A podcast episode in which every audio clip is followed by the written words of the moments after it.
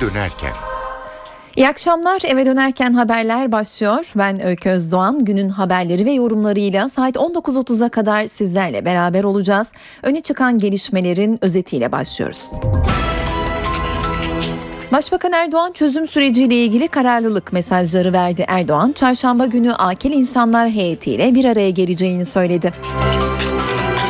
Açılamayan fasıl Ankara-Berlin hattında gerilimi yükseltti. Almanya Türkiye'nin Berlin Büyükelçisini Dışişleri Bakanlığı'na çağırdı. Türkiye misillemede bulundu. Diplomatik salvoların ayrıntıları eve dönerken de.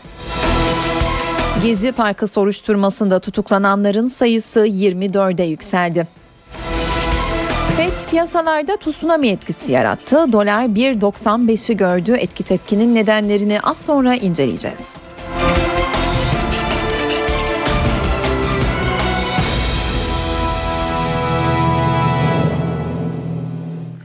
Gezi Parkı olaylarının gölgesinde kalan barış ve çözüm sürecinde ilerleme var. Son dönemde İmralı ve Kandil'den verilen mesajlar soru işaretleri yaratmıştı. Süreç kesintiye mi uğradı sorularına Başbakan Recep Tayyip Erdoğan'dan yanıt niteliğinde açıklama geldi. Kararlılık mesajları veren Başbakan süreci ilerleteceğiz dedi. Erdoğan çarşamba günü çalışmalarını tamamlayan akil insanlarla görüşeceğinin haberini de verdi.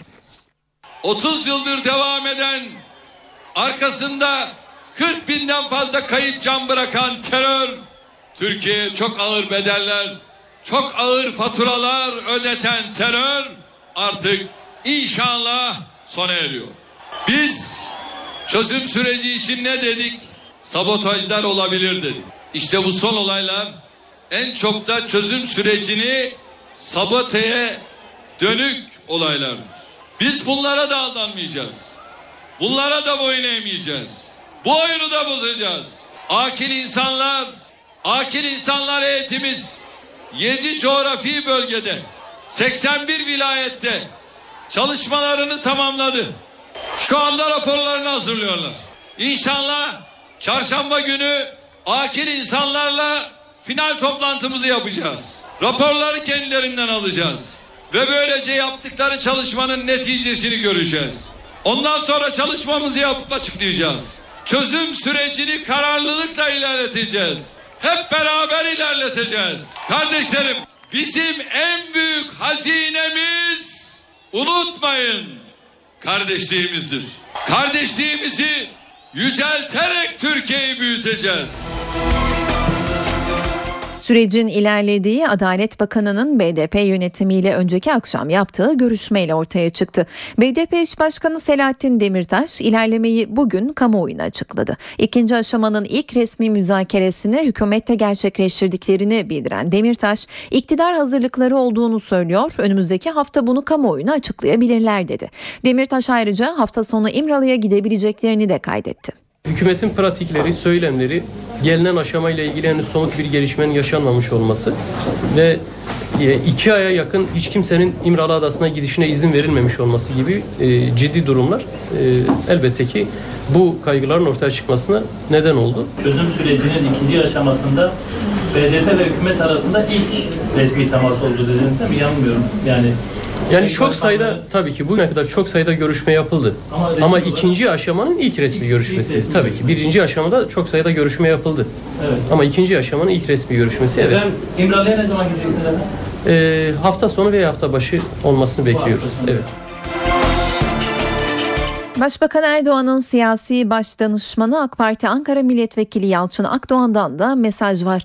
Star gazetesindeki köşe yazısında Gezi Parkı olayları üzerinden çözüm sürecini değerlendiren Akdoğan, BDP ve PKK'yı Gezi Parkı protestolarını fırsata dönüştürmeye çalışmakla suçladı.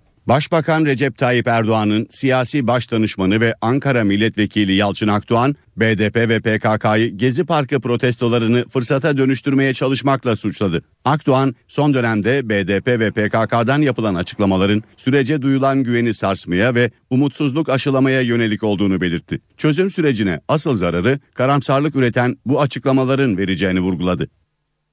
Yalçın Akdoğan, sorumsuz beyanlar başlıklı yazısında Gezi Parkı protestolarını değerlendirdi. Yaşananlar ister planlı bir tertip olsun ister olmasın vaka o ki bu olayları kullanarak hesap görmeye çalışan epey bir kesim var dedi.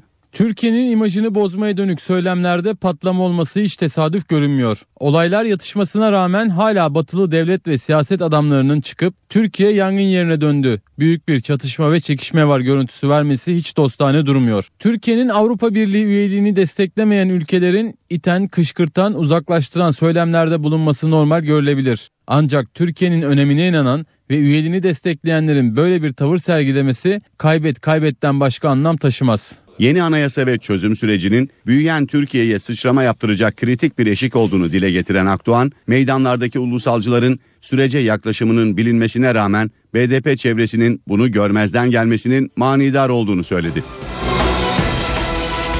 Çözüm sürecinin başlamasıyla birlikte sıcak bölgede silah sesleri duyulmuyordu. Ancak Genelkurmay'dan o sessizliğin bozulduğuna dair bir haber geldi.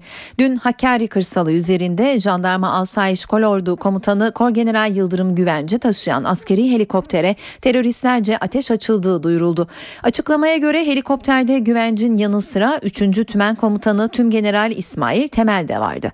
Komutanların bulunduğu helikoptere 4 el ateş edildi. Türk Silahlı Kuvvetleri açıklaması sırasında olayın ardından helikopterin ateş bölgesinden süratle uzaklaşarak emniyetli bir şekilde Hakkari Dağ ve Komando Tugay Komutanlığı'na indiği bildirildi.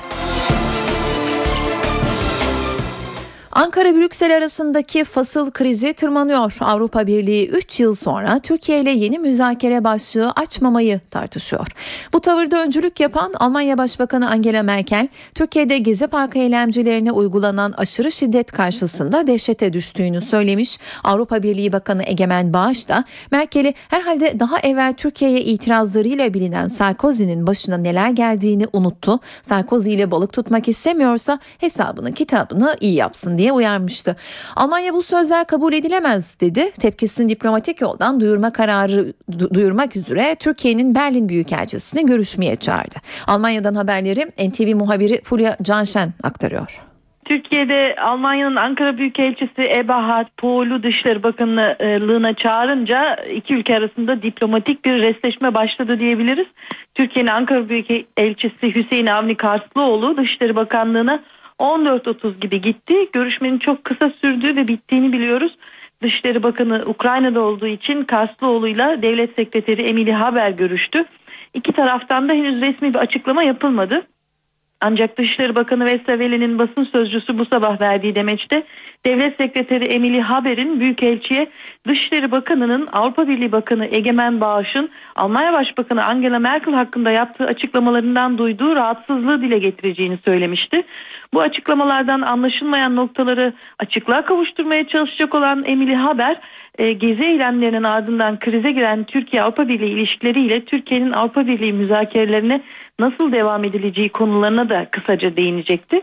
E, Der Spiegel dergisinin haberine göre Alman Dışişleri Bakanı Westerwelle dün Egemen Bağış'ın açıklamaları karşısında hayal kırıklığına uğradığını söyledi ve kızgınlığını dile getirdi. Westerwelle Bağış'ın üslubunun Avrupalı bir diplomata yakışmadığını ve bunun diyaloğa uygun olmadığını da sözlerine ekledi aslında Türkiye'nin Avrupa Birliği üyeliğine Başbakan Merkel'den çok daha sıcak bakan Westerwelle ayrıca Türkiye'de oluşan sivil toplumdan korkmamak hatta Avrupa Birliği'ne girmek isteniyorsa sevinmek gerektiğinin de altını çizdi. Avrupa Birliği Bakanı Egemen Bağış, Almanya Başbakanı Angela Merkel'ı Türkiye'nin iç işlerine karışmakla suçlamış ve Türkiye konusunu seçim malzemesi yapmakla eleştirmişti. Almanya Başbakanı Angela Merkel de önceki gün Türkiye'de göstericilere uygulanan aşırı şiddetten dehşete düştüğünü söylemişti. Bugünkü restleşme Türkiye ve Almanya arasında siyasi gerginliğin de bir işareti olarak değerlendirilebilir. Gözler Avrupa Birliği Dışişleri Bakanlarının hafta başında yapacağı toplantıda Türkiye'ye karşı karar alacaklar mı? Konuyu Avrupa Birliği konusunda uzman bir isimle Bahçeşehir Üniversitesi'nden Cengiz Aktay'la görüştük. Eğer bu bölgesel politika faslı açılamazsa yani zaten e, içinde bulunduğumuz kriz ortamı ki ben daha bu işin bittiği kanaatinde değilim. Bir de buna ihtiyacımız yok öyle söyleyeyim. Yani bu faslın açılmamasını kaldıracak durumda değiliz. Artı bir de e, başbakan seçim startını verdi. Yani bu ülke 18 ay boyunca seçim kampanyası yaşayacak bu hakikaten bir her, normal bir ülkenin kaldırabileceği bir şey değil. Yani bütün bunları alt alta koyduğumuzda artı bir de tabii Amerikan Federal Rezervi'nin aldığı karar ve onun 3-4 gündür piyasalara yansıması yani e, bu ortaya çıkan tablo e, son derece ürkütücü. Dolayısıyla burada en azından Avrupa Birliği ile olan ilişkileri mümkün olduğu kadar makul bir seviyede tutmak için gerekenlerin yapılması gerekiyor. E, hükümet bu konuda ne yapıyor? Valla şimdilik pek bir şey yapmıyor ve göze göz dişe diş yani Avrupa Birliği bir şey söylediğinde o, o, o iki mislini söylüyor. Bu şekilde yol almamız çok zor görünüyor. Pazartesi günü Dışişleri Bakanları toplantısı var. Onlar bir karar almaya çalışacaklar. Eğer onlar da alamazsa son kararı çarşamba ve perşembe günü yapılacak e, Avrupa Konseyi yani zirvede e, alınması bekleniyor. E, ve şu ana kadar gelen bilgiler bu faslın açılamayacağı yönünde. Almanya yalnız da değil bu kararda. Hollanda, Danimarka ve e, Avusturya'nın da faslın açılmaması ve böylelikle Türkiye Türkiye hükümetine bir mesaj verilmesi taraftarı oldukları anlaşılıyor. Eğer e, yani bu sefer e, bu bu fasıl açılamazsa ondan sonra önümüzde Haziran ayında Avrupa Parlamentosu seçimleri var. Yani komisyon ki e, bütün aday ülkelerin ve tabii Türkiye'nin yanında olan ve daima e, ona destek veren komisyon artık havlu atabilir bu e, eğer bu e, fasıl açılamazsa. Yani e, e, Türkiye'de tabii ondan sonra yani şimdi başladı zaten seçim dönemine giriyor. E, artık herhalde bu işi epey bir müddet e, unutmamız gerekecek gibi bir intiba ediniyorum. Ve Başbakan Erdoğan bugün Gezi Parkı olayları ile ilgili konuşurken duran adam eylemi içinde ilk kez konuştu. Başbakan bunların en iyi yaptığı şey durmaktır dedi. Muhalefetin AK Parti mitingleri iptal edilsin çağrısına ise sizin yakıp kırmalarınızı seyretmeyeceğiz. Milletin sesini duyurmak için bu meydanla en meşru yerler cevabını verdi. Bu İstanbul'da, Ankara'da, İzmir'de eylem yapanların niyetini en iyi Kayseri bilir. Bize ne diyorlar?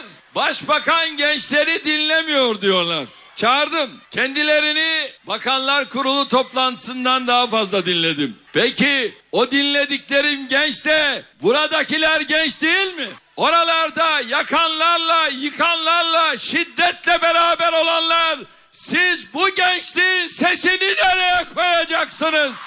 Bir başbakan olarak biz sorumluluğumuzun gereğini yerine getiriyoruz. Hukuk içinde şu mitingleri yapmaktan rahatsız olanlar var. Kim bunlar? Diyorlar ki ne olur Sayın Başbakan miting yapmayın. Ne olur işte bunu anlatmayın. Tamam biz bu mitingleri yapmayacağız da her gün sizin bu yakıp kırmalarınızı, dökümünüzü, kamu araçlarına, kamu binalarınıza saldırmanızı mı izleyeceğiz? Ey CHP sana sesleniyorum. Ortalığı karıştırdın. Ortalıkta yapmadığın iş kalmadı. Adeta bir mikser gibi karıştırdın. Takıldın o aşırı uçların peşine. illegal örgütlerin peşine. Terör örgütleriyle iltisaklı olanların peşine. Ve ondan sonra bu ülkenin yönetimine her türlü hakareti yaptın. Biz ne diyoruz? Durmak yok, yola devam diyoruz. Peki bunlar ne diyor? Duran adam. Bunlar on yıllar boyunca Türkiye durmak yaraşmaz deyip tam aksine durdular. Hala duruyorlar. Bunların hayatları boyunca en iyi yaptıkları şey durmaktır ve durdurmaktır. İstanbul Barosu Gezi Parkı protestolarına katılan 9 kişinin kayıp olduğunu ileri sürdü. Vali Hüseyin Avni Mutlu ise bize bu yönde başvuru yok dedi, inceleneceğini söyledi. Kayıp konusunda bize dün itibariyle yapılmış olan e, müracaatları baronun açıklamış olduğu rakamlar çok farklı. Benim emniyetimizden aldığım bu olaylara ilişkin ciddi spekülasyonlar var. Yani pek çok kişi sanki işte e, kaybolmuş ve bunlarla ilgili bir sıkıntı varmış diye. E, bununla ilgili bizim kayıtlarımızda gezi olaylarıyla ilgili herhangi bir kayıp müracaatı yoktur. Ama İstanbul'umuzda her gün kaybolan insanımız, gençlerimiz, çocuklarımız var. Bu ayrı bir konu. Ama şu olaylarla ilgili bir müracaat şeklinde bize ulaşmış bir şey yok. Ama olabilir. Her gün yeni bir müracaat gelebilir. Fakat bunların hepsi de ayrı spekülasyonlar. Onları da ifade etmek istiyorum. Ama en son sağlıklı bilgiyi ben gene emniyetimizden alır. Bugün gerekiyorsa bir yazılı açıklamayla da sizlere en son durumu bir daha ifade ederim. Yanlış bir bilgiye de düşmemek bakımından. Belki bugün yapılmış olan yeni müracaatlar olabilir. Dolayısıyla şu an itibariyle size yeni bir bilgi verebilmem için emniyetimizde bir daha bunu değerlendirmem gerekir. Ama benim bildiğim kadarıyla Gezi ile ilgili olarak, Gezi olaylarına mahsus olarak bir kayıp müracaatı şeklinde bir müracaat bizde yoktur. Kısa bir araya gidiyoruz. Reklam sonrasında Gezi Parkı eylemlerinin adli boyutuna bakacağız. Eve dönerken devam ediyor. Saatler 18.20'yi gösteriyor. Ben Öykü Özdağ'ın eve dönerken de günün öne çıkan gelişmeleriyle yeniden karşınızdayız. Gezi Parkı protestolarına ilişkin soruşturmada gelişme var. İstanbul'da daha önce gözaltına alınan 67 kişiden 34'ü bugün savcılık sorgusu için adliyeye sevk edildi. Soruşturmanın Ankara ayağında ise 26 kişi tutuklanmaları talebiyle mahkemeye gönderildi. Son durumu NTV muhabiri Burak Özcan'dan alacağız. Bugün 34 kişi sevk edildi adliyeye. Şöyle bir toplamak gerekirse 3 gün önce Gezi Parkı'ndaki olaylarla ilgili yürütülen soruşturma kapsamında terörle mücadele ekipleri İstanbul'da 90 ayrı noktaya operasyon düzenlemişlerdi ve bu operasyonlarda 67 kişi gözaltına alındı. O 67 kişiden 33'ü dün buraya şu an bulunduğumuz İstanbul Adalet Sarayı'na getirildi. Onlardan 18'i tutuklandı. O 18 kişiyle birlikte Gezi Parkı olayları ile ilgili olarak tutuklananların sayısı 24'e yükseldi. Bugünse bugün önce o 34 kişi gözaltına alınan 67 kişinin 34'ü önce sağlık kontrolünden geçirildiler sabah. Ardından da buraya İstanbul Adalet Sarayı'na getirildiler. Şu sıralarda bu 34 kişi savcı karşısında savcının sorgulaması devam ediyor. Peki neyle suçlanıyor bu kişiler? Bu kişiler terör örgütüne üye olmak ve kamu malına zarar vermekle suçlanıyorlar. Sadece burada değil yurdun başka noktalarında da gözaltılar var. O noktalardan bir tanesi Ankara. Ankara'da da gösterileri organize etmek ve örgüt adına şiddet eylemlerine katılmak iddiasıyla gözaltına alınan 26 kişi onların da savcılık sorguları sorguları tamamlandı ve sorgunun ardından tutuklama talebiyle 26 kişi Ankara'da mahkemeye sevk edildi. Buraya dönersek İstanbul'da bugün 34 kişi adliyeye getirildi İstanbul Adliyesi'ne. Onların savcılık sorguları hala devam ediyor. Kamu malına zarar vermek ve terör örgütüne üye olmakla suçlanıyorlar. Türk Tabipleri Birliği de hastane kayıtlarına göre gezi olaylarının sağlık bilançosunu açıkladı. Buna göre olaylarda 4 kişi can verdi. 60 ağır 7832 kişi yaralı olarak hastaneye gitti. 4 kişinin hayati tehlikesi devam ediyor. 11 kişi de gözünü kaybetti. Türk Tabipleri Birliği Merkez Konseyi üyesi Osman Öztürk yaralanma nedenlerini de sıraladı. Epilepsi atakları, yakından atılan biber gazı kapsülleri, plastik mermiler, darpa bağlı kas iskelet sistemi rahatsızlığı rahatsızlıkları, kesikler, kafa travmaları ve göz problemleri görüldü. Milli Eğitim Bakanlığı'nın gezi eylemlerine katılan öğretmen ve eğitim yöneticilerini tespit etmek için il eğitim müdürlüklerine yazı gönderdiği iddia edildi. Hürriyet gazetesinde yer alan habere göre bakanlık eylemlere katılan eğitim çalışanları ve öğretmenlerin isimlerinin bildirilmesini istedi. Bakanlık İl Milli Eğitim Müdürlüklerinden gelen isimleri tespit ettikten sonra öğretmenlerin ve eğitim çalışanlarının savunmalarını alıp haklarında idari soruşturma başlatabilecek. Ve protestolar sırasında polisin aşırı ölçüde biber gazı kullanmasına Uluslararası İnsan Hakları Federasyonu'ndan tepki geldi. Merkezi Paris'te bulunan federasyon biber gazı satışı yapan ülke ve firmalara çağrıda bulunarak Türkiye'ye biber gazı göndermeyin dedi. Federasyon biber gazı satışı sürerse orantısız biber gazı kullanım suçuna iştirak edilmiş olacağını savundu. Peki biber gazının sağlığa ne gibi etkileri var? Bu soruya yanıt arayan sağlık dernekleri araştırma sonuçlarını yayınladı. Profesör Elif Dağlı biber gazının vücutta ciddi tahribat yarattığını söylüyor. Kullanılmış olan gazların akciğer sağlığını doğrudan etkilediği, deneysel çalışmalarda ciddi olarak solunum hasarı yaptığı tespit edilen bu gazların yüksek dozda kullanıldığı takdirde uluslararası sözleşmelere aykırı olduğu ve aynı zamanda kalıcı akciğer hasarları yapma ihtimali olduğu düşünülmüştür. Gezi Parkı olayları parlamentonun çalışmalarını da etkiledi. Meclis İçişleri Komisyonu bünyesinde oluşturulan silah tasarısı alt komisyonu son protestoları da göz önüne alarak yeni bir düzenlemeye imza attı. Taslak yasalaşırsa artık molotof kokteyli silah sayılacak ve bunu kullanan kişi hapiste cezalandırılacak. Molotov kokteyli silah sayılacak, kullanan hapis cezasıyla cezalandırılacak. Silah Tasarısı Alt Komisyonu Başkanı Mustafa Akış, önümüzdeki hafta İçişleri Komisyonu'nda görüşülecek silah tasarısına ilişkin bilgi verdi. Daha önce Yargıtay'ın silah olarak kabul ettiği Molotov kokteyli, tasarıda yanıcı ve parlayıcı madde kullanılarak oluşturulmuş el yapımı saldırı veya savunma aracı olarak tanımlanacak. Taşıyan ve bulunduran kişiye 3 yıldan 8 yıla kadar hapis cezası verilecek. Molotov kokteyli suç işlemek için kurulmuş bir örgüt faaliyeti için kullanılırsa hapis cezası 12 yıla kadar çıkabilecek. Piyasada satılan bireysel savunma amaçlı biber gazının yoğunluğu polisin kullandığından farklı olacak. 18 yaşından altındakilere satılamayacak. Tasarıda havai fişeklerin saldırı amacıyla kullanılmasına da 1 yıldan 3 yıla kadar hapis cezası getirildi. Silah reklamları da internet dahil yasaklanacak. Av tüfeğinde ruhsat yaşı 18, yivli av tüfeğinde 21, tabancada ise 25 olarak belirlendi. Ruhsat alacaklar için sağlık kontrolü ise yönetmelikle düzenlenecek. 12 Eylül davasında savcı son sözünü 27 Eylül'de söyleyecek. Tarihi davada bugün duruşma günüydü. İddia makamındaki savcının değişmesi nedeniyle mahkeme heyeti yeni savcının mütalasını hazırlamak için duruşmayı 27 Eylül'e erteledi. Mahkeme heyeti ayrıca Bayrak Harekat Direktifinde yer alan Sivil İşler Koordinasyon Grubu ve MGK Genel Sekreterliği personelinin kimlerden oluştuğunun Genelkurmay'dan sorulmasına da karar verdi. Savcı 27 Eylül'de mütalasını açıkladıktan sonra sanıklar Kenan Evren ve Tahsin Şahinkaya'nın telekonferans yöntemiyle son savunmalarını alacak. Bingöl'deki cinsel saldırı davasında mağdur kızın avukatı sanıkların tutuklanması için savcılığa başvurdu. Zanlıların serbest yargılanmasına tepkiler devam ederken EA'nın avukatı 5 uzman çavuşun da arasında olduğu 8 kişinin tutuklu yargılanması için savcılığa başvurdu. Serbest bırakma kararı Diyarbakır Barosu avukatları tarafından da protesto edildi. Avukatlar Diyarbakır Adliyesi önünde 10 dakikalık durma eylemi gerçekleştirdi. 5 uzman çavuş 8 kişi 16 yaşındaki EA'ya cinsel saldırıda bulundukları gerekçesiyle tutuklanmış. Bir üst mahkemeye yapılan itiraz sonucu tümü serbest bırakılmıştı.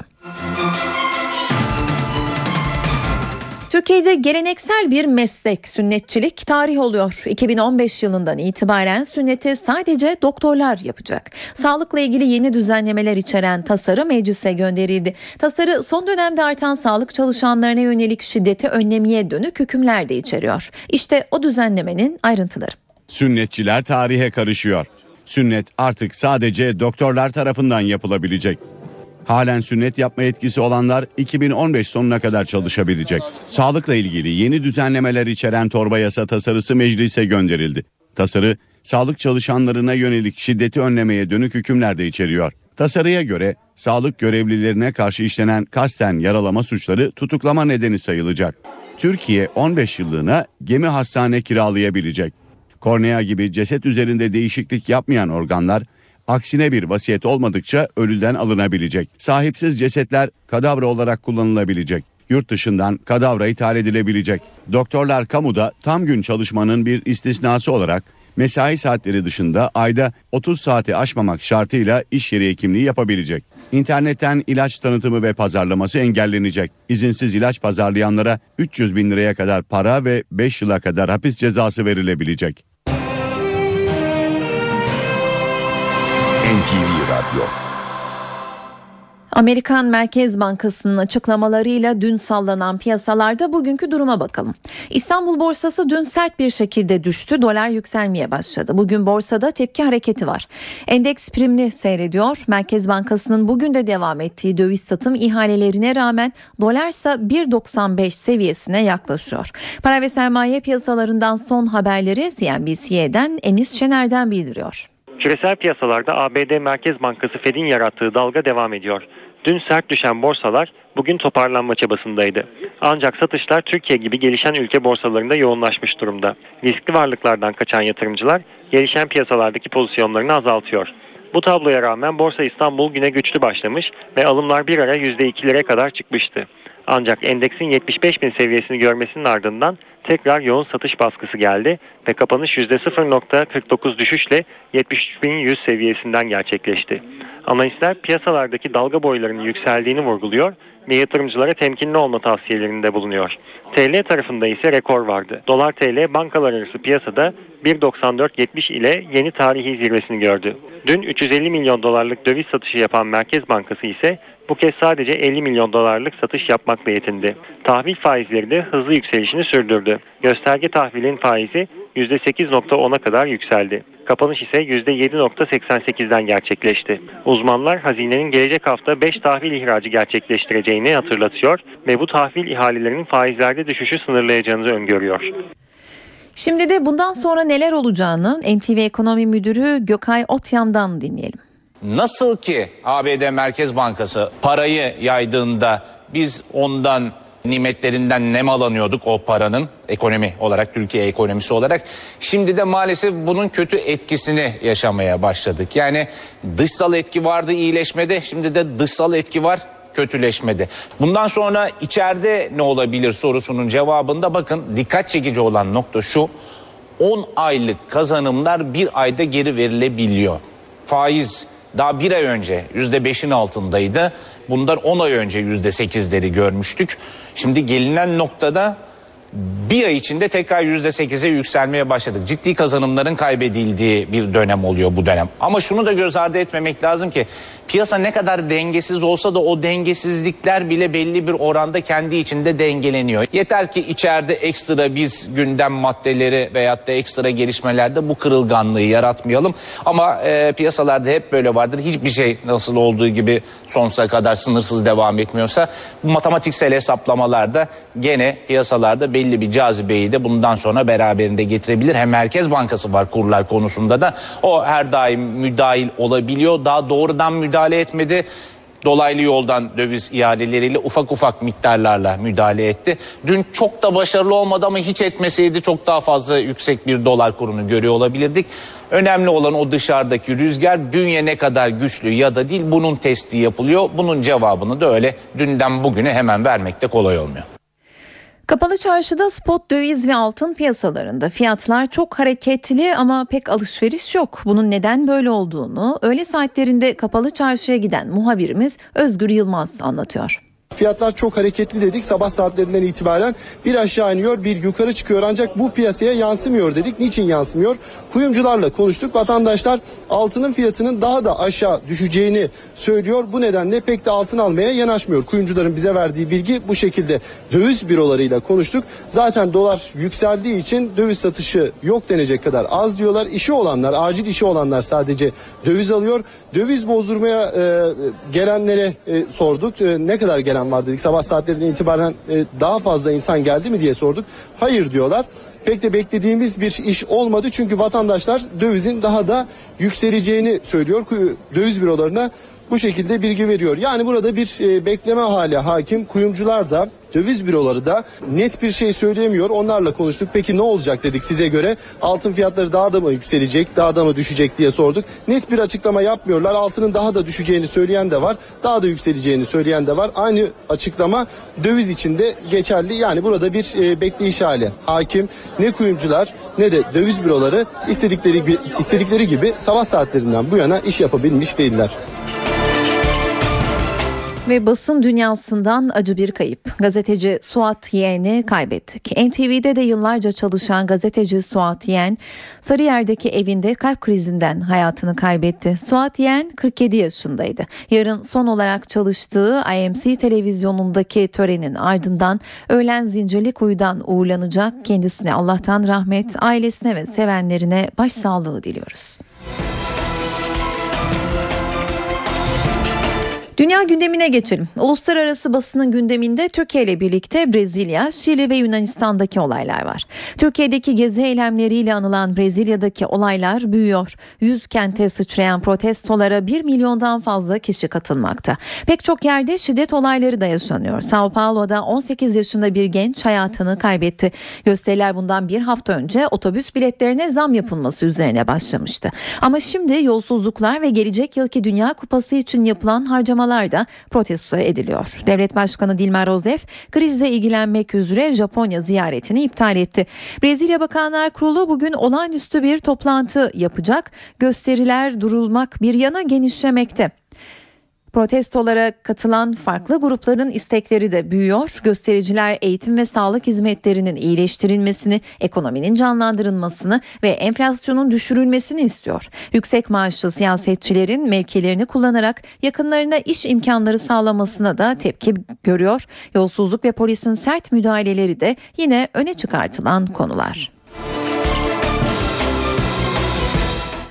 Güney Amerika ülkesi Şili'de de sokaklar hareketli. Öğrenciler eğitim sisteminde reform yapılması talebiyle gösteri düzenliyor. Ancak barışçıl başlayan gösteriler çatışmaya dönüştü. Başkent Santiago'da kan aktı. İki kişi ağır yaralandı. Olaylar sırasında onlarca genç de gözaltına alındı. Şili'de öğrenciler parasız ve kaliteli eğitimle devlet okullarına daha çok yatırım yapılmasını istiyor. Kısa bir araya gidiyoruz. Aranın ardından yeniden karşınızda olacağız. Eve dönerken devam ediyor. Saatler 18.39'u gösteriyor. Ben Öykü Özdoğan eve dönerken de dünya gündeminden haberler aktarmaya devam ediyoruz. Yunanistan'da devlet televizyonu ERT'in kapatılma kararı hükümet krizine dönüştü. Koalisyon ortaklarının arası açıldı. Başbakan Antonis Samaras'ın tek taraflı kapatma kararına karşı çıkan koalisyonun küçük ortağı hükümetten çekildi. NTV Atina muhabiri Stelio Berberakis Atina'dan haberleri aktarıyor. Dün akşam parti liderlerinin yapmış oldukları zirve toplantısından sonra bu toz duman biraz dağılmış e, görünüyor. Çünkü bu üç partili koalisyon hükümetinden en küçük parti olan Demokratik Sol ayrılmayı daha uygun gördü kendisinde. Ne var ki bu geri kalan iki parti yani Yeni Demokrasi Partisi ile PASOK, Sosyalist PASOK 300 sandalyelik parlamentoda e, parlamentoda 153 milletvekili bulunduruyor ki bu da herhangi bir yasayı onaylamak için veya güven oylaması veya gen, olası bir gen soru e, sunulmasında e, hükümeti aynen aynı şekilde koruyacaklarını gösteriyor. O ERT'nin e, tek taraflı olarak kapatılmasından kaynaklanan bir sorun oldu. E, Başbakan Samaras'ın talimatıyla ve hükümet ortaklarına danışmadan e, almış olduğu bu karar bütün partileri ayağa kaldırmıştı. E, hatta ERT çalışanları hala ki bunların sayısı 2700 civarında bulunuyor. E, ERT'nin kapatılmasından dolayı e, tabii ki en büyük tepkiyi onlar gösteriyor ve hepsinin işten çıkarılıp iki ay içinde tekrar teker teker işe alınmasını öngören bir karardı bu. Fakat bu 2700 kişiyle olmayacak. 1200 en fazla 1300 kişiden oluşan yeni bir kadro ile tekrar işbaşı yapması bekleniyordu bu devlet kurumunun. E, dolayısıyla bu görüş ayrılıkları e, işte bir hafta içinde üçüncü kez bir araya gelmişti parti liderleri yani koalisyon oluşturan parti liderleri. Nitekim dün akşam e, Demokratik Sol Partisi'nin hükümetten çekilmesiyle fakat gerektiğinde e, hariçten destek vermek üzere ayrıldı e, Demokratik Sol Partisi. Ne var ki bu Demokratik Sol Partisi içinde de bazı bölünmelere yol açıyor. E, işte kimisi hükümetten çekilmemesi doğrultusunda e, bazı tavsiyelerde bulunuyorlardı e, parti lideri Fodis Kuvelis'e. Kimisi de iyi yaptığında çıktık diyorlar. Her neyse olan oldu. E, dört bakanı vardı. Yani iki bakan iki bakan yardımcısı hükümetten çekti. Dolayısıyla şimdi Samaras'la e, PASOK lideri Venizelos bu akşamdan itibaren hükümetin yeni şekli için bir araya gelecekler ve büyük bir ihtimalle kabine değişikliğinden sonra ya güven oylamasına gidilecek ya da ana muhalefet partisinin e, gen soru sunulmasıyla belki de parlamentoda bir güven oylaması yapılacak. Suriye'nin uluslararası arenada en büyük destekçisi olan Rusya Devlet Başkanı Vladimir Putin, Esad sonrası dönemde neler olabileceğine dönük senaryo çizdi. Putin, Esad'ın yönetimi bırakması halinde otorite boşluğunun militanlar tarafından doldurulabileceğini söyledi. Putin, St. Petersburg kentinde Almanya Başbakanı Angela Merkel'le basın toplantısı düzenledi. Rusya lideri Suriye'de şu aşamada bir hükümet değişikliği olması halinde otoritede boşluğu oluşmamasından kaygı duyduklarını dile getirdi getirdi. Vladimir Putin bu otorite boşluğunu terör örgütleri doldurabilir dedi. Rusya Devlet Başkanı batılı ülkelerin Suriyeli muhaliflere silah sağlamaması gerektiğini de söyledi. Putin Amerika Birleşik Devletleri'nin Suriye'de Esad rejimine karşı mücadele eden El Nusra cephesini terör örgütü olarak tanıdığını hatırlatarak bu gruplara nasıl silah verilebilir diye sordu. Suriye'de rüzgar son günlerde muhalifler aleyhine esmeye başladı. Ancak muhalifler orduyu mağlup edecekleri konusunda umutlu. Özgür Suriye Ordusu Komutanı Selim İdris ellerine yeni silahlar geçtiğini, çatışmalarda güç dengesini değiştirebileceklerini söyledi. Selim İdris yeterli silaha sahip olmaları durumunda 6 ay içinde Esad yönetimi ne devirebileceklerini iddia etti. 2 yıldır Şam yönetimine bağlı güçlerle çatışan Özgür Suriye Ordusu uluslararası toplumdan silah yardımı bekliyor. Muhaliflere geçen haftalarda Körfez ülkelerinden tank ve uçak savarların da bulunduğu yüksek miktarda silah sevkiyatı yapıldığı öne sürülüyor. Meyve ve sebzeleri bozulmasın diye türlü saklama kaplarının içinde buzdolabında saklamak doğru değil. Uyarı Houston Üniversitesi'nden Amerikalı uzmanlardan geldi. Açıklamaya göre meyve sebzeler dalından koparıldıktan sonra da hücreleri çalışıyor, olgunlaşmaya devam ediyor. Gün ışığı ve gece karanlığına duyarlı olan doğal ortamda besin değeri de artıyor. Ayrıca doğal ortamda tutulan sebze ve meyveler kendilerini böceklere karşı koruyacak kimyasallar salgılayabiliyor. Buzdolabındakiler ise tersine daha çok zarar görüyor. Amerikalı uzmanlar bu nedenle satın alınan sebze ve meyvelerin buzdolabında değil dışarıda tutulması dalından koparıldıktan sonra bir hafta içinde de tüketilmesini tavsiye etti.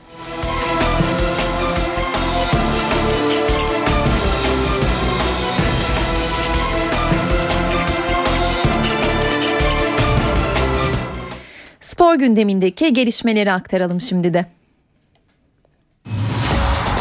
Sporun heyecanı NTV Radyo'da.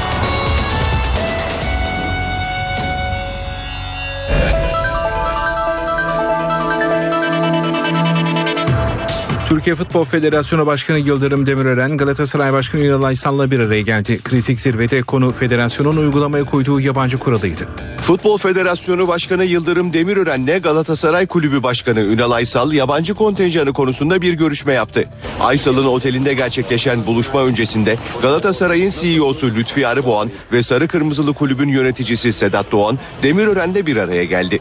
Bu görüşmede Avrupa Birliği pasaportu taşıyan futbolcularla ilgili yeni bir düzenleme yapılması fikri konuşuldu. Daha sonra yapılan zirvede Ünal Aysal'ın Demirören'e Galatasaray Kulübü'nün yeni bir uygulamaya gidilmesi yönündeki talebini ilettiği öğrenilirken Avrupa Birliği pasaportu taşıyan oyuncuların yabancı statüsünden çıkarılması görüşü gündeme getirildi. Aysal Futbol Federasyonu'nun 10 yabancı kuralına bir kez daha karşı çıkarak statünün değişmemesi halinde Avrupa İnsan Hakları Mahkemesi'ne başvurabileceklerini söyledi. Demirören'in ise Aysal'ın bu talebi karşısında 10 yabancı kuralı kararının alınma tarihinin geçen yıl olduğunu hatırlatarak federasyon için yeni bir tercih olmadığını ancak kulüplerden gelen yoğun istek üzerine konuyu yönetim kurulu toplantısında değerlendirmeye alacağını söylediği gelen haberler arasında. Futbol Federasyonu geçtiğimiz günlerde saha içinde 6, tribünde ise 4 yabancı oyuncu bulundurulacağı kuralını yürürlüğe sokmuştu. Bu karar Galatasaray Başkanı Aysal'ın yanı sıra Kulüpler Birliği'nin de tepkisini çekmişti. Aysal kararın Türk sporuna zarar vereceğini ifade ederek bilinçli bir karar değil, hiçbir kulüp tribünde oturtmak için 4 yabancı istihdam edemez. Türk takımlarının yurt dışındaki başarılarına vurulan bir darbedir. Değişmesi gerektiğini düşünüyorum. Bu karar değişmezse kararı alanlar değişecektir şeklinde konuşmuştu. Potanın Perileri Kadınlar Avrupa Basketbol Şampiyonası'na çeyrek finali ikinci turu ilk maçında garantiledi. İtalya'yı 66-46 yenen milli takım son 8 vizesi aldı. Ay Yıldız ekibimiz İtalya karşısında ilk periyodu 20-16, ilk yarıyı da 34-29 önde tamamladı. Üçüncü periyottaki müthiş savunmasıyla İtalya'ya 10 dakikada sadece 2 sayı şansı tanıyan milliler farkı açtı. Son çeyreğe 51-31 önde giren Potanın Perileri maçı da 66-46 kazandı. Milli takımda Begüm Dalgalar 10, Esmeral ve Işıl'da 90'ar sayılık performanslarıyla öne çıkan isimler oldu. Mersin'de düzenlenen Akdeniz oyunlarında Türkiye şu ana kadar 6 madalya kazandı. Halter 62 kiloda Bünyamin Seser koparmada altın, sekmede gümüş madalyanın sahibi oldu. 48 kiloda Sibel Özkan koparmada gümüş madalya kazandı. Tekvandoda artı 80 kiloda Ali Sarı altın, 57 kiloda Hatice İngün ve 49 kiloda Rukiye Yıldırım gümüş madalya aldı. Özel olimpiyatlar Avrupa Karma Voleybol ve Basketbol turnuvasının açılış töreni İstanbul'da yapıldı. Burhan Felek Voleybol Salonu'nda gerçekleştirilen törene TÖSED Onursal Başkanı Dilek Sabancı ve çok sayıda davetli katıldı. 20 ülkeden 250 sporcunun katılımıyla yapılacak olan özel olimpiyatlar Avrupa Karma Voleybol ve Basketbol Şampiyonası Burhan Felek Spor Salonu'ndaki açılış seremonisiyle başladı. Zihinsel engelli sporcular ile sağlıklı sporcuların birlikte mücadele ettikleri karma voleybol branşında TÖSET bünyesinde yer alan zihinsel engelli sporcularla Galatasaray Spor Kulübü voleybolcuları birlikte mücadele edecek. Şampiyonun açılış törenini Üsküdar Belediye Başkanı Mustafa Kara, TÖSET Onursal Başkanı Dilek Sabancı, TÖSET Başkanı Aydemir Karaer, Galatasaray yöneticisi Ebru Köksal, Galatasaray Daikin İdari Menajeri Orkun Darnel, oyunculardan Neriman Özsoy, Nihan Güneyligil ve Galatasaray Medical Park basketbol takımı oyuncularından Göksel'in Köksal'la Sertaç Şanlı katıldı. NBA'de son yılların en heyecanlı final serisinde mutlu sona ulaşan takım Miami Heat oldu. Serinin 7. ve son maçında LeBron James önderliğinde San Antonio'yu 95-88 yenen Miami üst üste ikinci kez şampiyonluk kupasını kaldırdı. James final serisinin en değerli oyuncusu seçildi. Final serisinin 6. maçında şampiyonluğun avcunun içinden kayıp gitmesine engel olamayan San Antonio Spurs sahaya 1978 yılından bu yana hiçbir takımın yapamadığını yapmak yani deplasmanda final serisinin 7. ve son maçını kazanmak için çıktı. Ancak Miami Heat ve LeBron James Spurs'un şampiyonluk hayallerine bir kez daha set çekti. San Antonio son 21 saniyesine 5 sayı önde girdiği 6. maçtaki yıkıcı yenilgiye karşın 7. karşılaşmanın sonuna kadar mücadele etti. Ancak son bölümde üst üste yapılan hatalar ve James faktörüyle mutlu sona ulaşan takım Miami oldu. Bitime 50 saniye kala 2 sayı önde olduğu maçı 95-88 kazanan Miami böylece üst üste ikinci kez şampiyonluğa ulaştı. Karşılaşmayı 37 sayı, 12 rebound, 4 asist ve 2 top çalmayla tamamlayan James, geçen sezon olduğu gibi final serisinin en değerli oyuncusu seçildi. James'in San Antonio hücumunun kalbi Tony Parker'a yaptığı savunmada Miami'nin şampiyonluğunda kilit önem taşıyordu. Chris Bosh'un sayı üretemediği gecede Dwayne Wade 23 sayı 10 rebound, Shane Battier de 18 sayıyla oynadı. San Antonio'da ise Tim Duncan'ın 24 sayı 12 reboundluk performansı galibiyet için yeterli olmadı. Manu Ginobili 18 sayı atarken James'in savunması altında zor dakikalar geçiren Tony Parker 10 sayıda kaldı. Formula 1 takımlarından Mercedes'in Mayıs ayında yaptığı lastik testleriyle ilgili dava sonuçlandı. Mahkeme Mercedes'in önümüzdeki ay yapılacak genç sürücü testine katılmamasına karar verdi. Mercedes testi FIA izniyle yaptığını belirtirken FIA bu yılın otomobilini kullanma izni vermediğini savundu. Pirelli ise herhangi bir kuralı ihlal etmediği, dolayısıyla ceza almaması gerektiği yolunda bir savunma yaptı. Sırasıyla FIA, Mercedes ve Pirelli'yi dinleyen ve 4 yargıcın görev yaptığı mahkeme kararını bugün açıkladı. Mahkeme kararına göre Mercedes önümüzdeki ay Silverstone pistinde yapılacak genç sürücü testine katılamayacak. Ayrıca Mercedes'le birlikte Formula 1'in tek lastik tedarikçisi Pirelli'ye de kınama cezası verildi. Sporun heyecanı NTV Radyo'da. Sırada hava durumu var. Son hava tahminlerini NTV Meteoroloji Editörü Gökhan Abur'dan dinliyoruz. İyi akşamlar. Yurt genelinde sıcaklıklar yükselmeye devam ediyor. Pazar günden itibaren hissedilir derecede yükselecek. Yüksek sıcaklık ve bunaltıcı hava koşullarının önümüzdeki haftanın ilk günlerine devam etmesini bekliyoruz. Yağışlar etkisini kaybetti. Yurt genelinde önümüzdeki günlerde de yağış beklemiyoruz. Yarın Batı Karadeniz, Marmara ve Kuzey Ege'de Poyraz, Güney Ege'de ise Karayel gün içinde yine kuvvetli esecek.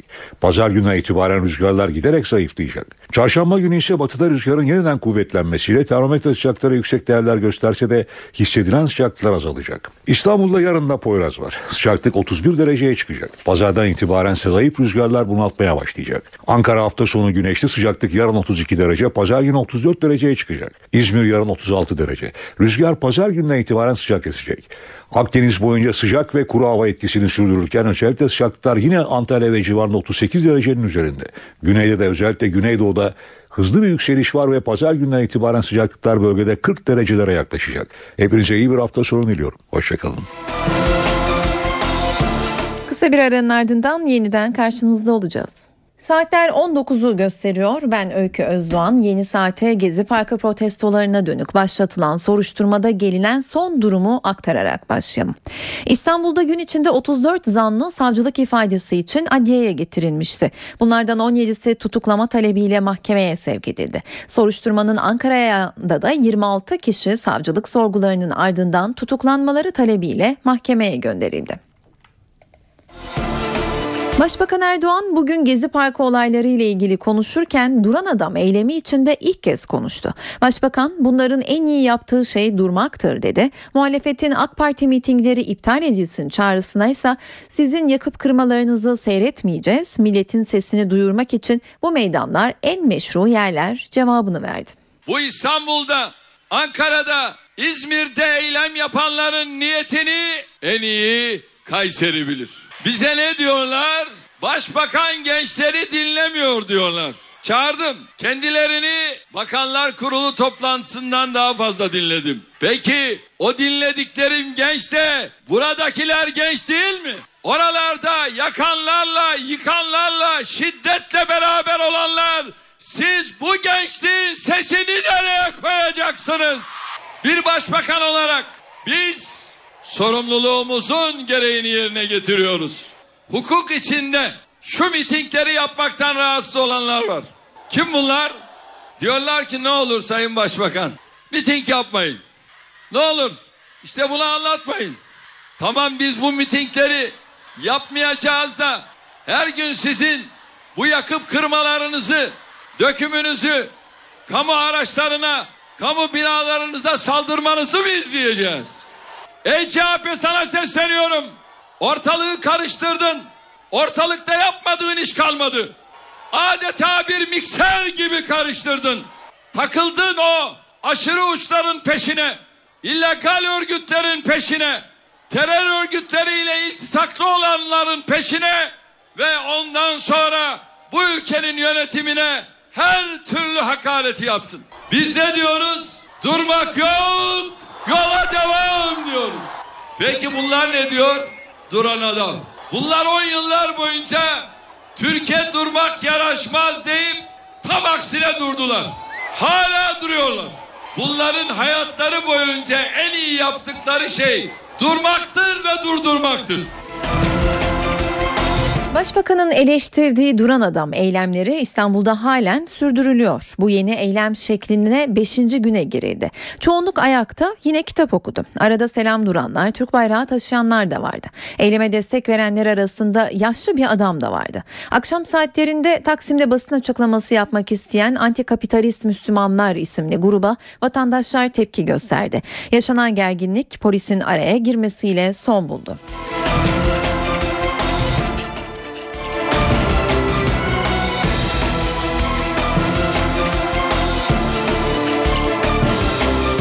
Ben Sayın Merkel'in tamamen Eylül ayında gerçekleşecek olan seçimlerine yönelik bu manevralarını bir kenara bırakmasını, Alman halkının karşı karşıya kaldığı sorunları çözecek projeleriyle Alman halkının teveccühünü kazanmaya çalışmasını tercih ederdim. Avrupa Birliği Bakanı ve baş müzakereci Egemen Bağış'ın bu sözleri Türkiye ile Almanya arasında diplomasi trafiğine yol açtı.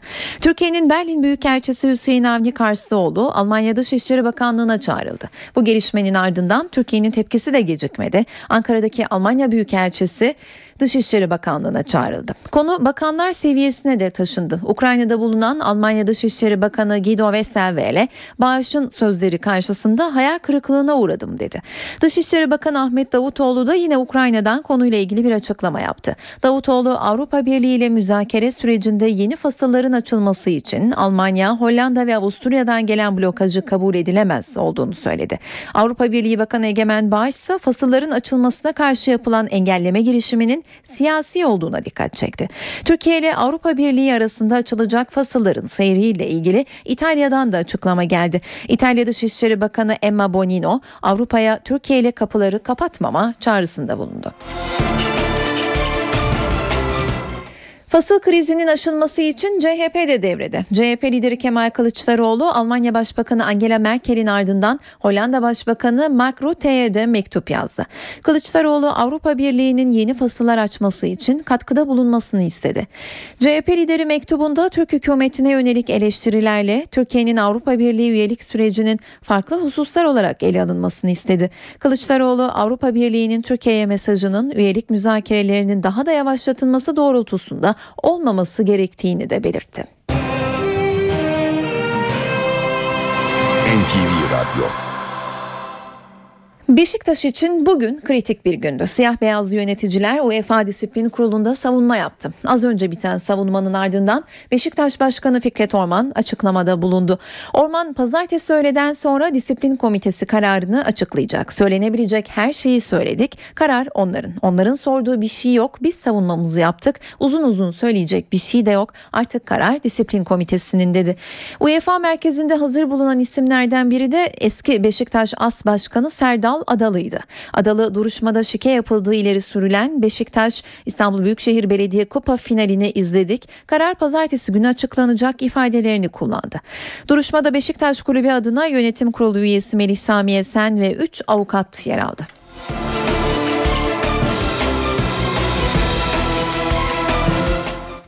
Çözüm sürecinde önümüzdeki hafta önemli gelişmeler gündemde. Partisinin Kayseri mitinginde konuşan Başbakan Erdoğan süreçte kararlılık mesajları verdi. Erdoğan çarşamba günü çalışmalarını tamamlayan akil insanlarla görüşeceğinin haberini de verdi.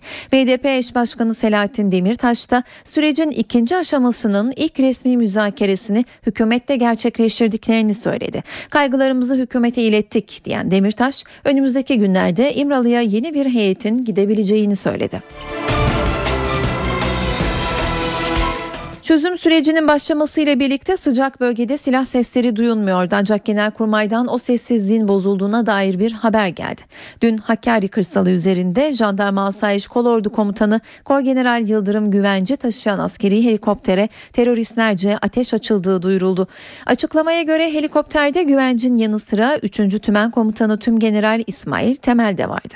Komutanların bulunduğu helikoptere 4 el ateş edildi. TSK açıklamasında olayın ardından helikopterin ateş bölgesinden süratle uzaklaşarak emniyette bir şekilde Hakkari Dağ ve Komando Tugay Komutanlığı'na indiği bildirildi. 12 Eylül davasında sona yaklaşıldı. 27 Eylül'de yapılacak duruşmada savcı mahkemeye esas hakkındaki mütalasını sunacak. O duruşmada Kenan Evren ve Tahsin Şahinkaya'ya son sözleri telekonferans yöntemiyle sorulacak. 12 Eylül davasının 15. duruşmasına Yurtkor Planlama Direktifi belgesi damgasını vurdu. Kenan Evren imzalı yurdu koruma belgesi Genelkurmay'dan istendi. Mahkeme heyeti belgeyi inceledi, devlet sırrı gerekçesiyle dava dosyasına koymadan geri gönderdi. Müdahil avukatları belgenin darbeye zemin hazırladığını ve o belgelerde Cumhurbaşkanı Abdullah Gül'e ait fişlemelerin de olduğunu ileri sürdü. Belgenin tekrar istenerek dava dosyasına konulmasını talep etti. Mahkeme bu istemi reddetti. Ankara 12. Ağır Ceza Mahkemesi Bayrak Harekat Direktifinde yer alan Sivil İşler Koordinasyon Grubu ve MGK Genel Sekreterliği personelinin kimlerden oluştuğunun sorulmasına karar verdi. Gelecek yanıta göre eğer darbeye doğrudan iştirak eden kişilere ulaşılabilirse soruşturmanın genişletilmesi ya da dosyadan ayrılarak yeni bir soruşturmanın başlatılması söz konusu olabilecek. Soruşturma savcısı Cemil Tuğtekin, Gebze Başsavcı Vekilliğine atandığı için yeni savcıya ek süre verildi. Yeni savcı 27 Eylül'de mütalasını açıkladıktan sonra sanıklar Kenan Evren ve Tahsin Şahinkaya telekonferans yöntemi kullanılarak son savunmaları sorulacak. 8. Cumhurbaşkanı Turgut Özal'ın yeğeni Murat Mehmet Özal Sakarya'daki havuzunda ölü bulundu. Korkut Özal'ın 58 yaşındaki oğlu Sapanca'ya bağlı İlmiye köyündeki evindeydi. Bahçesindeki havuza giren Murat Mehmet Özal yakınları tarafından hareketsiz halde bulundu. Hastaneye kaldırılan Özal'ın öldüğü belirlendi. Murat Mehmet Özal'ın boğularak ya da kalp krizi sonucu öldüğü sanılıyor. Kesin ölüm nedeni otopsi sonucunda belirlenecek. Kısa bir araya gidiyoruz. Aranın ardından yeniden karşınızda olacağız. Saatler 19.14'ü gösteriyor. Ben Öykü Özdoğan. Eve dönerken de günün öne çıkan gelişmeleriyle yeniden karşınızdayız. Hükümet siber suçla kapsamlı bir mücadeleye hazırlanıyor. Bu amaçla bir eylem planı hazırlandı. Siber suçla mücadele için Ağustos ayına kadar SOME yani siber olaylara müdahale ekipleri oluşturulacak. İlkokuldan üniversiteye kadar siber güvenlik eğitimi verilecek. NTV muhabiri Ahmet Ergen'i dinliyoruz. Türkiye siber suçla topyekün mücadeleye hazırlanıyor. Tüm kamu kurumları siber suçlara karşı bilgilendirilecek, önlem için teknik destek sağlanacak. Vatandaşlar ilkokuldan başlayarak üniversiteye kadar siber güvenlik konusunda eğitilecek. Siber suçlarla mücadele için 24 saat çalışacak özel ekipler kurulacak. Bakanlar Kurulu 2013-2014 yıllarında hayata geçirilmek üzere Ulusal Siber Güvenlik Stratejisi ve Eylem Planı hazırladı. Resmi gazetede yayınlanarak yürürlüğe giren 29 maddelik plana göre siber olaylara müdahale için Ağustos ayına kadar SOME yani siber olaylara müdahale ekipleri oluşturulacak. SOME adli makam ve kolluk kuvvetleriyle ortak hareket edecek, olaylara anında müdahale yetkisi olacak. 7 gün 24 saat esasıyla çalışacak olan SOME özel bilgilendirme ve bilinçlendirme çalışmaları da yapacak. Siber güvenlik ilk orta lise ve üniversite müfredatına girecek. Ekim ayından itibaren siber güvenlik konusunda doktora ve yüksek lisans yapmak isteyenlere burs verilecek. En az bir üniversitede siber güvenlik doktora ve yüksek lisans programları açılacak. Bu yıldan itibaren siber güvenlik yaz kampları düzenlenecek. Tüm vatandaşlara açık olacak şekilde eğitim platformu oluşturulacak. Seminer, broşür ve basın yayın araçlarıyla uzaktan eğitimle bilinçlendirme çalışması yapılacak. Türk Dil Kurumu da 2014 sonuna kadar siber terimler sözlüğü hazırlayacak. Ahmet Ergen, NTV Radyo Ankara. Bingöl'deki cinsel saldırı davasında mağdur kızın avukatı sanıkların tutuklanması için savcılığa başvurdu. Zanlıların serbest yargılanmasına tepkiler devam ederken EA'nın avukatı 5 uzman çavuşun da aralarında olduğu 8 kişinin tutuklu yargılanması için savcılığa başvurdu. Serbest bırakma kararı Diyarbakır Barosu avukatları tarafından da protesto edildi. Avukatlar Diyarbakır Adliyesi önünde 10 dakikalık durma eylemi gerçekleştirdi. 5 uzman çavuş 8 kişi 16 yaşındaki EA'ya cinsel saldırıda bulundukları gerekçesiyle tutuklanmış, bir üst mahkemeye yapılan itiraz sonucu tümü serbest bırakılmıştı. Gelelim kültür sanat dünyasından haberlere. Size çeşitli etkinliklerden bir derleme sunalım.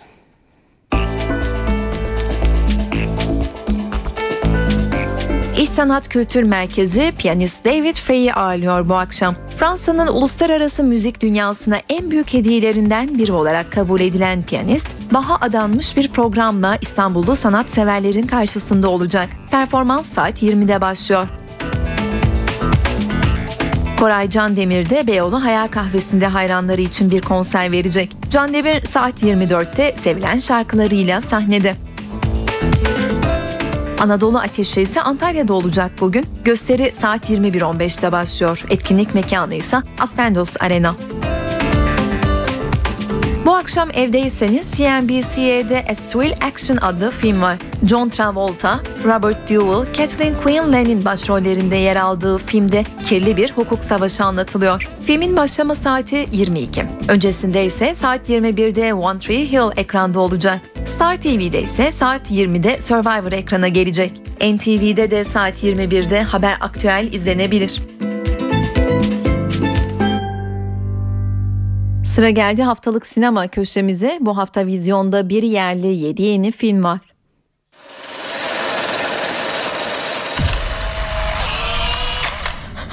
On Friday, March 9th at 7:20 p.m. One of the most shocking and twisted incidents ever recorded. Bu hafta bir yerli 7 yeni film vizyonda. Vizyon adıyla Sessiz Ev, Uruguay'da yaşanmış gerçek bir hikayeden yola çıkıyor. Yönetmen yeni Chris Kentis de Laura Lau'nun üstlendiği gerilim filminde başrolde Elizabeth Olsen yer alıyor. Filmin konusuysa şöyle. Sarah babası ve amcasıyla birlikte kış boyu boş kalan göl evlerini düzenlemeye gider. Başta normal gibi görünen bu evde yaşanan tuhaf olaylar ve duydukları garip seslerle yalnız olmadıklarını fark ederler. Yaşadıkları olayları çözmeye karar veren Sarah aynı zamanda kendi geçmişinin sırları ve gizemleriyle karşılaşacaktır. Does it live in a jungle? No. Oh. Is it really fast? Sırada fantastik bir film var. Dünya Savaşı Z, orijinal adıyla World War Z, insanlar ve zombiler arasında yaşanan sıra dışı bir savaşı konu alıyor. Filmin yönetmeni Mark Forster. Brad Pitt'in hem başrolünü hem de yapımcılığını üstlendiği filmde Çin'de ortaya çıkan ve tek bir ısırıkla yayılan, insanları tanınamayacak yaratığa dönüştüren virüsün hızla yayılması ve insan gruplarının birbirlerine acımasızca saldırması konu ediliyor. Bilim kurguyla aksiyonu bir arada sunan film Max Brooks'un aynı adlı romanından uyarlandı. Filmin oyuncu kadrosunda Brad Pitt'e David Morse, James Badgedale, Julia Louis-Belkin ve Elias Gable eşlik ediyor. Biz 9000 kişiydik bu adada evlat. Zaten 200 kişi kaldık. Gitti işte herkes böyle gitti. Çocuklarımızı hep gönderdik.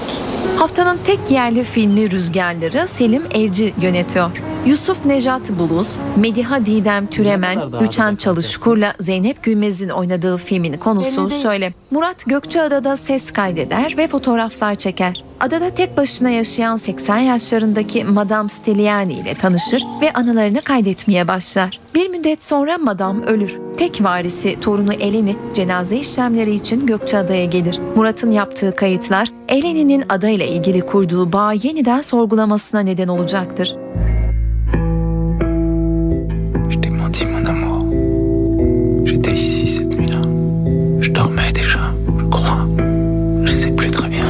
Yönetmenliğini Lucas Belvox'un yaptığı 38 Şahit adlı yapımda Nicole Garcia, Natalie Bale, Sophie Quinton ve Lauren Fernandez rol alıyor. Bu Kadın Nasıl Öldü romanından uyarlanan filmde bir cinayet hikayesi üzerinden şahitlerin vicdanlarıyla baş başa kalması konusu işleniyor. 92. Kom. Har det funnits telefonsamtal från vittne som säger att det ska vara misstänkt mord? Vem är du? Jonna Linne. Hipnozcuysa haftanın gerilim, korku, dram türündeki yapımlarından. Yönetmen koltuğunda Leslie Hamstrom'un oturduğu film, 10 yıl önce bir daha hipnoz yapmamaya yeminli olan Erik'ten, ailesinin yok edildiği bir cinayetin tek tanığı olan küçük çocukla hipnoz aracılığıyla iletişim kurması için yardım istenmesi ve sonrasında gelişen olaylar anlatılıyor. Lena Olin, Michael Persbrandt ve Gustav Levin filmin oyuncularından bazıları.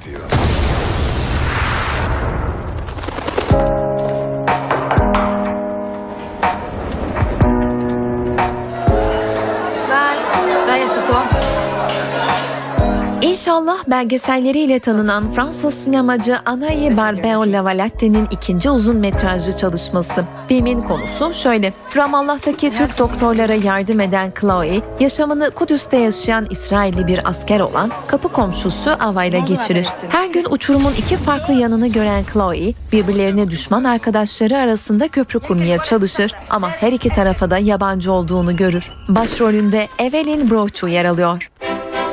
Welcome to the scare floor. Komedi ve animasyon severler için bir filmle bitirelim. Sevimli Canavarlar Üniversitesi, orijinal adıyla Monsters University, farklılıkların güzel dostluklara engel oluşturmayacağını anlatıyor. Dan Scanlon'un yönettiği filmin seslendirmelerini Billy Crystal, John Goodman ve Stevie Buscemi ile Dave Foley yapıyor.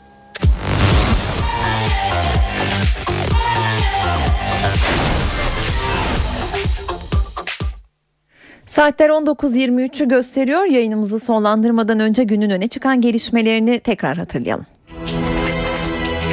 Başbakan Erdoğan çözüm süreciyle ilgili kararlılık mesajları verdi. Erdoğan, çarşamba günü akil insanlar heyetiyle bir araya geleceğini söyledi. Açılamayan fasıl Ankara-Berlin hattında gerilimi yükseltti. Almanya, Türkiye'nin Berlin Büyükelçisini Dışişleri Bakanlığı'na çağırdı. Türkiye misillemede bulundu. Gezi Parkı soruşturmasında tutuklananların sayısı 24'e yükseldi. FED piyasalarda tsunami etkisi yarattı. Dolar 1.95'i gördü. Böylece eve dönerken programının sonuna geldik. Ben Öykü Özdoğan. Herkese iyi akşamlar.